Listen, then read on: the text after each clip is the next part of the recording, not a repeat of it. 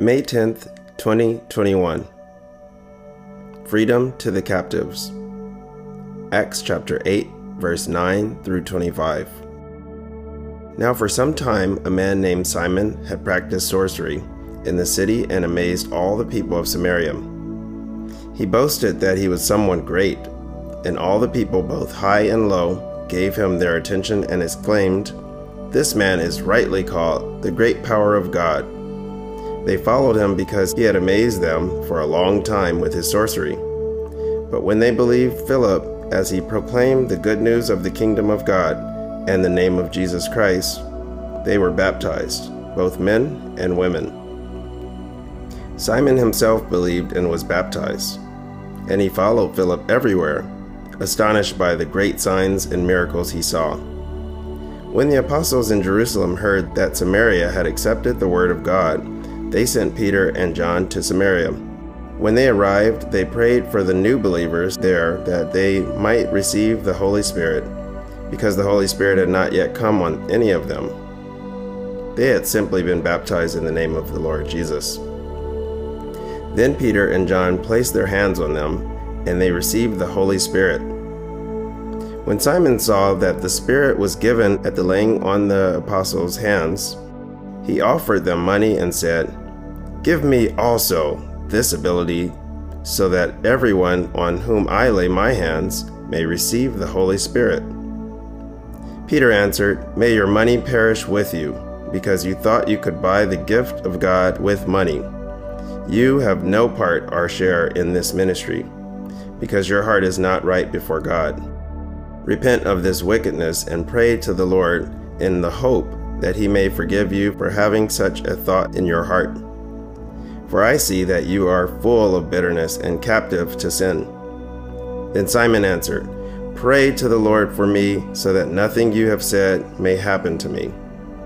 After they had further proclaimed the word of the Lord and testified about Jesus, Peter and John returned to Jerusalem, preaching the gospel in many Samaritan villages.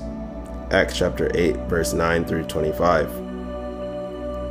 Back in John chapter 4, verse 4, we read that Jesus had to go through Samaria on his way back to Galilee. His visit with the woman at the well sparked a revival amongst the people of Samaria, and according to John 4, many of the Samaritans from that town believed in him because of the woman's testimony. He told me everything I ever did. So when the Samaritans came to him, they urged him to stay with them, and he stayed two days and because of his words, many more became believers. They said to the woman, We no longer believe just because of what you said. Now we have heard for ourselves, and we know that this man really is the Savior of the world. John chapter 4, verse 39 through 42. Not long after Jesus ascended to heaven, a man named Simon the sorcerer came on the scene in Samaria. And the people of Samaria took to him like the Israelites took to the golden calf in the wilderness. Exodus chapter 32. What is it about impatience that causes us to become enchanted by bad ideas? The Samaritans went from saying, We know that Jesus is the Savior of the world, to saying, Simon the sorcerer is rightly called the great power of God. They traded their faith in the Messiah for a self aggrandizing con artist and his not so cheap tricks. Acts chapter 8, verse 9 through 11 tells us all the people of Samaria, young and old, had been in bondage to this man, Simon the sorcerer, for a long time. They followed him and were amazed by his practice of sorcery. Then Jesus came again to Samaria by way of the Holy Spirit and Philip. He kept his promise from Isaiah chapter 61 by not leaving the Samaritans in captivity. The Spirit of the Lord is upon me, because the Lord has anointed me to bring good news to the poor. He has sent me to bind up the brokenhearted, to proclaim liberty to the captives, and the opening of the prison to those who are bound. Isaiah chapter 61, verse 1.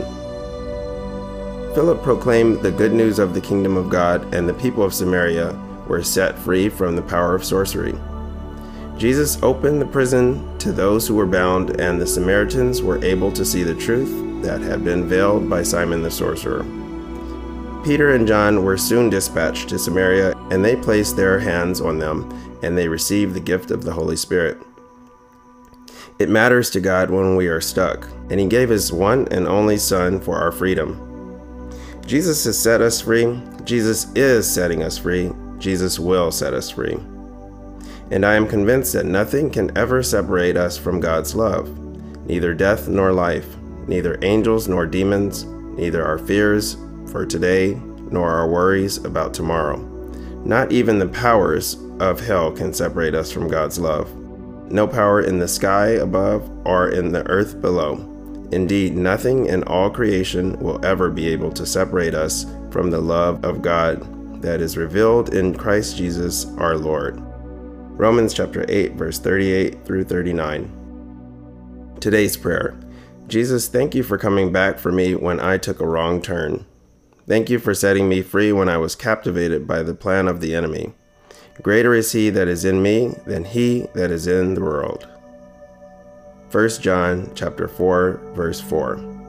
In your name I pray. Amen.